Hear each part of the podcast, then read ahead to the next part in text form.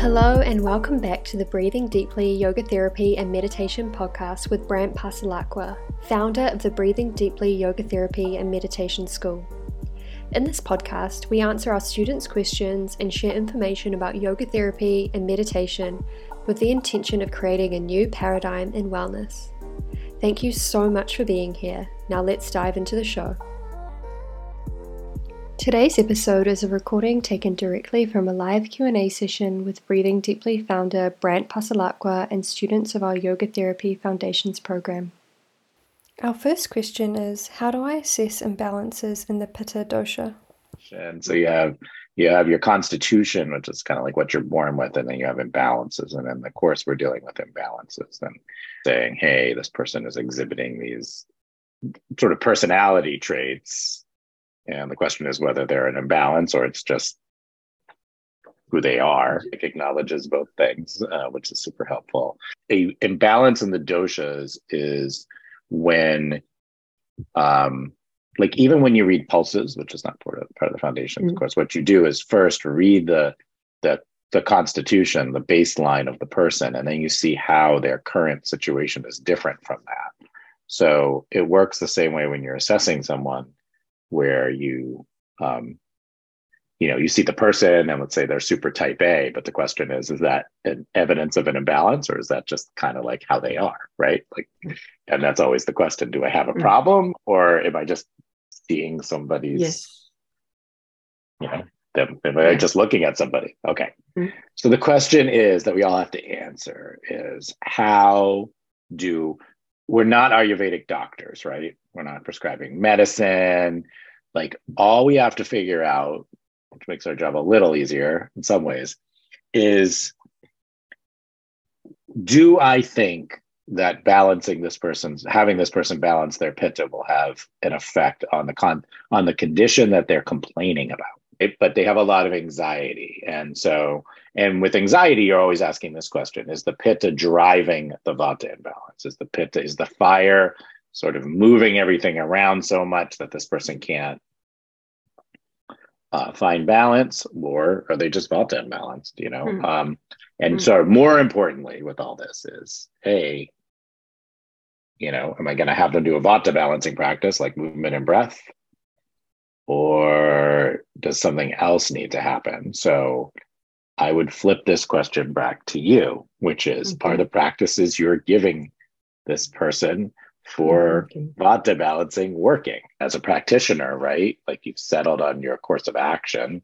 Mm-hmm. Um, and I wouldn't change it.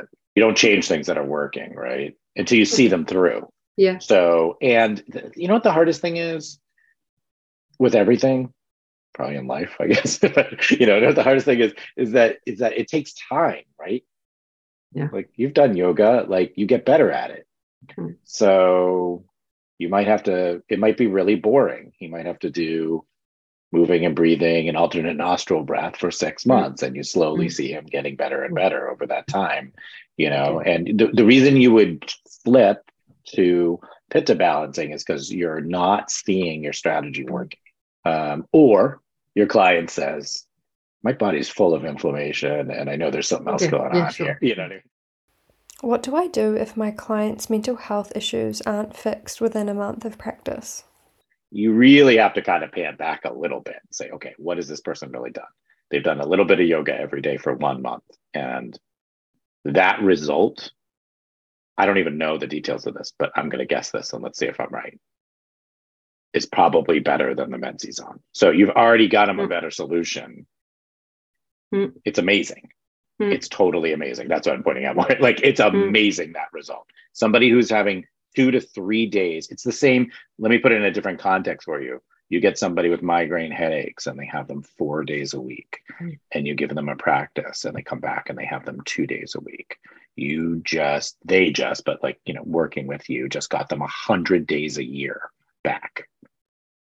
You know, two yoga therapy sessions and 30, like I see this stuff all the time, you know, and of course them and you were both like no migraines is better and it's not that you shouldn't go towards that but your timing your job as a yoga therapist is to like really emphasize when someone does something for themselves which is all we're doing that works you have to like really be in there and you can't be second guessing yourself. Like you have to be like, look, what you just did was spend 30 minutes a day moving and breathing.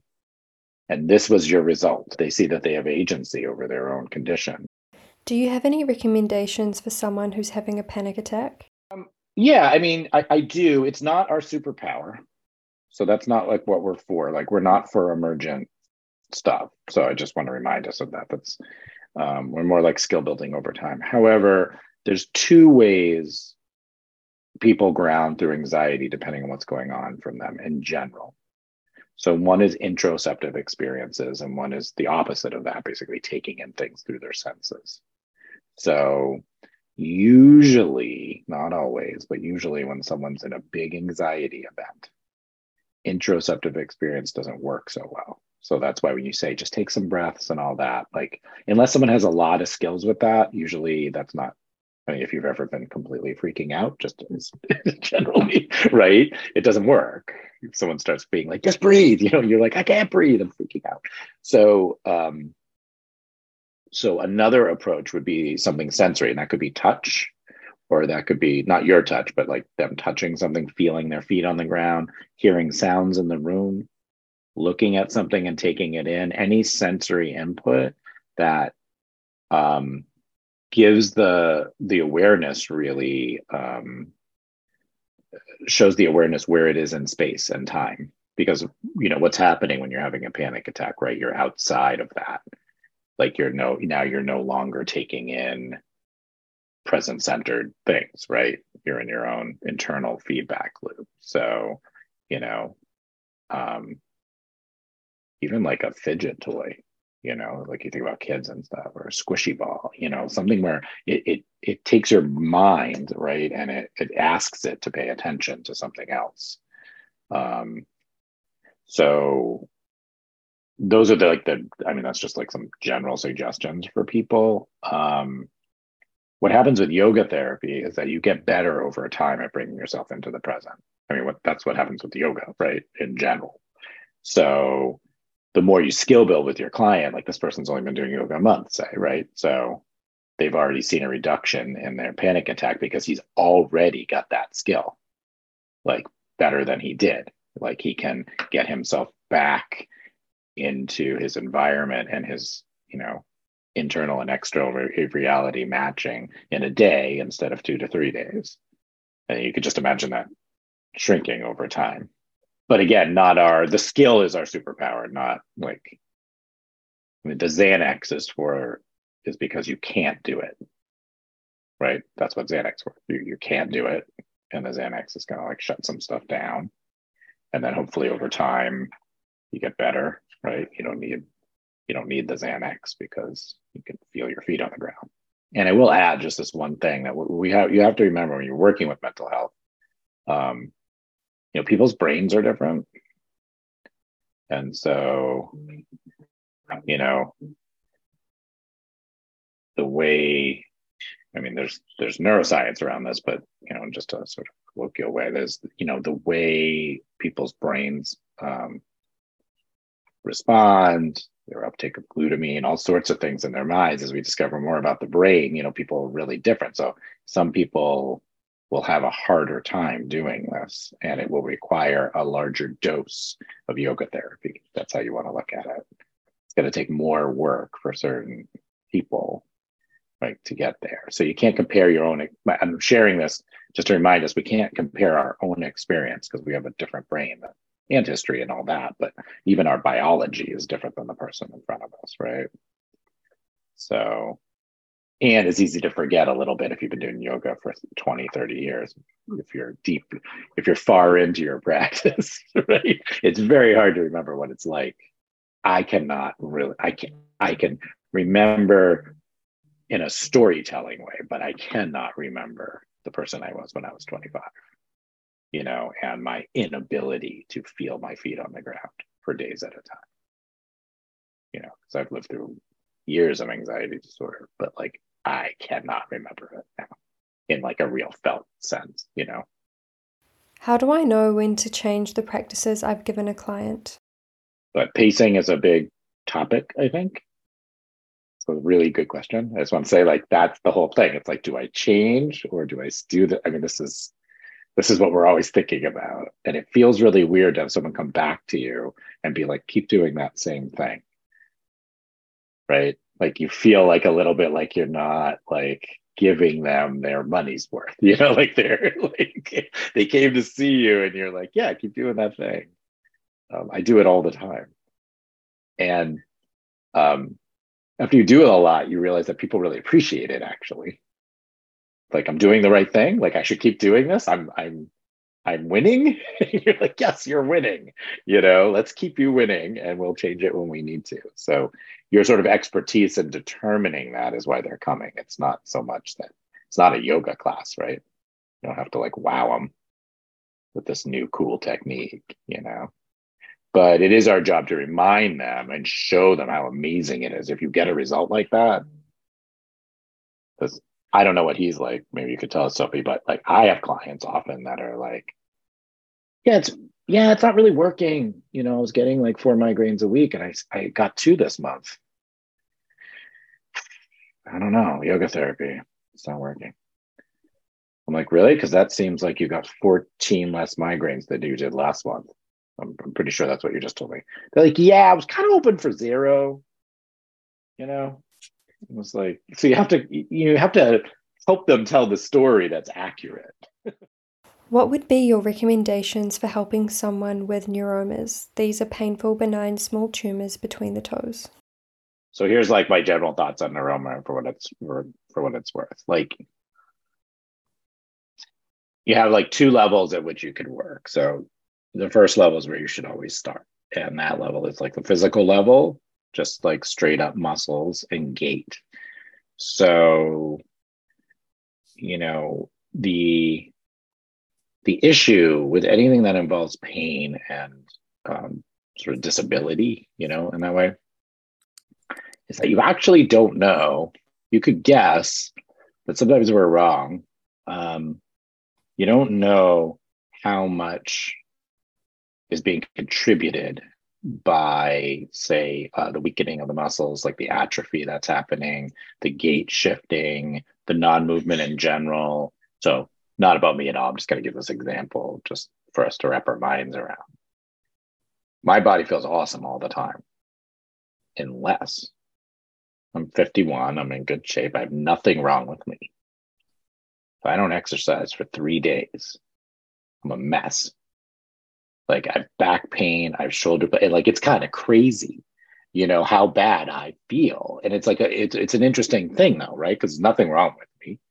Um, but that's how fast, you know, things can change. So just imagine, just for everybody, imagine that you've not been able to walk, you're not moving your feet and like the ways you would normally move them. You're not moving the toes in the way you move. So, in addition to the neuroma pain, which is probably most of it, but then you have all this other stuff that could happen. So, that's where I'd start. I would do all the motions of her feet and toes. I would re-strengthen her feet. I would like then like work your way up her body. Um, once she can, if she can stand, or once she's like sort of walking, or you can see her walk, I, I think about her gait and the musculature that um, it's online, so it's a little tricky, but you can ever move around a little bit. And I would kind of do it like a physical condition and see what could happen there. Um, and then the second part is can any of the other koshas affect your healing outcomes? Like that's the question. So, you know, you have pranic body stuff. You could try a prana nidras for a while see if that changes either her pain or her outcome. We know that meditating regularly changes people's pain response. You know, as you know, I have a lot of faith in brainwave state change and the healing powers of yoga nidra. So I would be totally confident, at least offering that and saying, here's why you might try this. Because like your neuroma's healed, right? Like, I mean, they mm-hmm. do, they can go either way. So you know, what are you going to do? So we know, just to remind everyone, if you haven't, or if you haven't heard this, that when you do yoga nidra, and you do it really consistently, you change brainwave states to of meditation too, and you get more healing brainwave states in your daytime hours. So those would be the levels I I would be working on. And, you know, I would tell her everything. I'd be like, these are the possibilities. Are you willing to put some time in? And like you said, I'd start in a chair, moving her feet, get her to do feet exercises every day, then kind of work on her hips and legs and core muscles and make sure that her gait is reasonable. People start striking, as you know, because you have this, you are walking and you're striking in really not perfect or useful ways on your feet. Imagine you know trying to avoid your neuromas and your pain so then you're causing problems right by not using your feet correctly Yep. so that often requires flexing and extending and spreading toes and um, even the pt kind of stuff like picking up a towel with your foot all those things to like keep your muscles like working because you're not using them the way you're supposed to anymore In this last segment, Brandt has a discussion on the science on nutrition and disease, as well as oils in our food and our health. um, prevention and disease are different. Um, and that's the thing to remember when you're looking at research. They're not the same. So it could be true, for instance, that like a pescatarian diet with olive oil might be a perfectly reasonable heart disease prevention diet, for instance. I'm not saying I believe this, even though that is pretty much how I eat.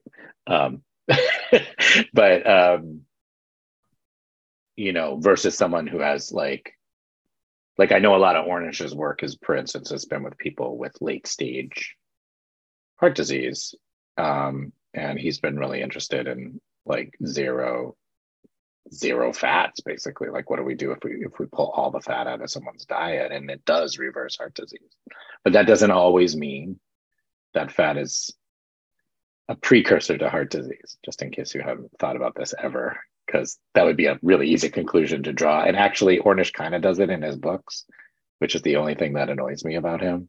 He sort of like puts out there that everyone should eat in a certain way based on his research uh, with sick people. And sick people and healthy people are different. .org, that doctor, because I just like his videos. I think they're really easy to digest. So if you haven't gone to that website, I highly recommend it. Highly. Nutritionfacts.org. Click any condition and you'll get like a literally a two minute video of and they're really entertaining about whatever the dietary implications are for the thing you're looking at. Um, but what but what you realize from watching those, there is evidence. Say, there's pretty solid evidence that a lot of animal protein is like super bad for humans. You know, um, in terms of disease outcomes and stuff like that. And you know, if you have any if you're looking at stroke or cancer or, um, heart disease, that clearly you would want, not want to be on standard American diet. And in some of his videos, which I'd encourage everyone to watch, I mean, he has a pretty good argument for like how like the Mediterranean diet is not really the best either, even though that's what's pushed. So it's it's a nice thing to take in because he does a really good job explaining why the recommendations that we hear are given to the public versus what the actual study said. Um, so in like blood pressure studies, right? I quote this a lot just because I think it's important. Um, in blood pressure studies, like the people who did the studies that recommended the Mediterranean diet knew that that was not the best diet, and they made a public health choice, basically based on what will people do not what is the best thing. And as a yoga therapist, you really want to be thinking is what's the best thing for this individual. Um, and they're very different perspectives when you're talking to somebody and sharing information about diet. So the one thing I hate, actually, you just said it, and this is not a criticism of you. This is like a personal pet peeve of mine. I don't believe people should eat what feels good. I don't think that is a good determiner of what is going to keep you healthy for any given disease. You can eat what feels good, and it's good in a blood sugar way, but you can't feel whether a diet's going to give you cancer or not. Right? You can't feel that. So there's a kind of yoga teacher thing and just basically alternative health practitioner thing since the day I started that I've been hearing, um, which is just eat what, you know, like listen to yourself but it's a kind of a combination right of listening to yourself and what you will actually do and what we know from science. There's like three sort of parts of it. Um, and I will conclude my pedestal moment with this. Everyone who studies this stuff knows that there are genetic differences between people. So there's some really interesting stuff that Nancy's bringing up in the heart disease realm that's actually outside that. It's like so obvious that large amounts of saturated fat are bad for your uh, arteries. like if you really look at the research, it doesn't matter what your genetics are that much. And that's what's interesting when they when they really parse out the studies. So there are certain things that matter for everyone. Because when you compare diets, let's say with some animals in them versus without animals and how many heart attacks people have, et cetera, what you start to see, if you don't want to go down this rabbit hole, here's the summary, is that none of the people that are long lived and are not having as many strokes and heart attacks are eating high saturated fat diets, except like some wacky, weird stuff that doesn't really matter, like Inuits and you know people that only live on whale blubber, but they're probably not that relevant to like most of us. You know? So, um, and you start to see like that there's actually like there is actually science, and it's I think it's interesting.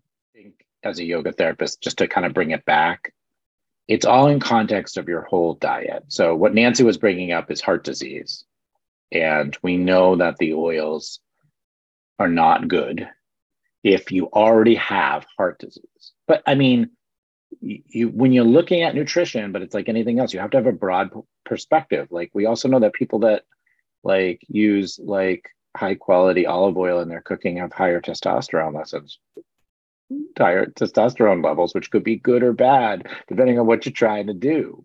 So it's like if you have heart disease, you don't care about that, you know. but like, I mean, there's just a million examples like that, you know. And you know, some of the longest people lived people in the world use olive oil. So clearly it's not like a killer like in a magnifying glass like that. You know, it's just our diet. When I say our, I mean like the Western diet, you know, like nobody thinks fried food's good for you, right? Like we all know that. Like nobody eats French fries and goes like, "This is a health food."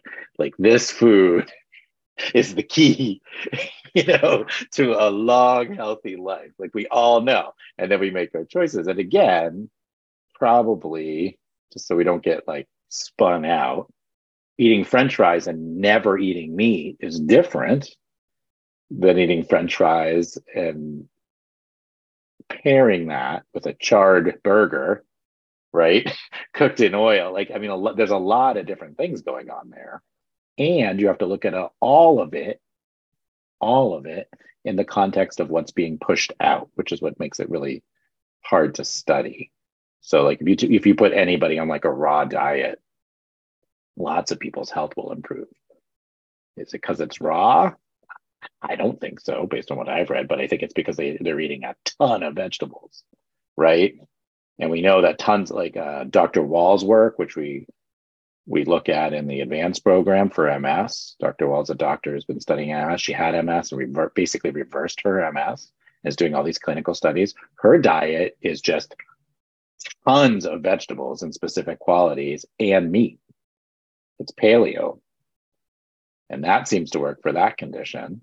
But again, it's like organic meats and like I can't remember, you know, five cups of mushrooms and onions a day and like a pile of greens this big. And so it's hard to know what's doing what, you know, and again, no oils really.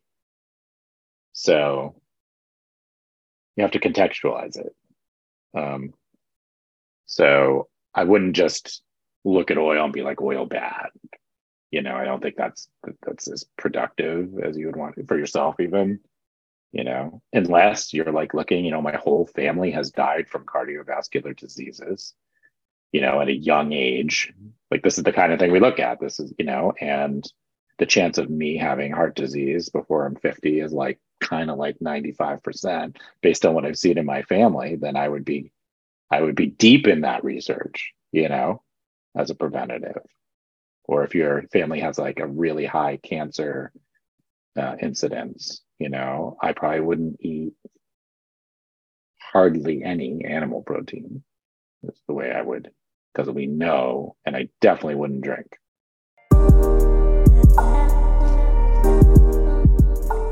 Thank you so much for making it to the end of this episode. Please subscribe, rate, and review our show and help us share yoga therapy with more people around the world. If you think this episode will help someone you know, feel free to share it with them. If you love yoga therapy and meditation, you can follow us over on Instagram at Breathing Deeply Yoga, where we share anything and everything to help you advance your understanding of yoga therapy and meditation. For more information about our yoga therapy and meditation trainings and programs, visit breathingdeeply.com. See you in the next episode.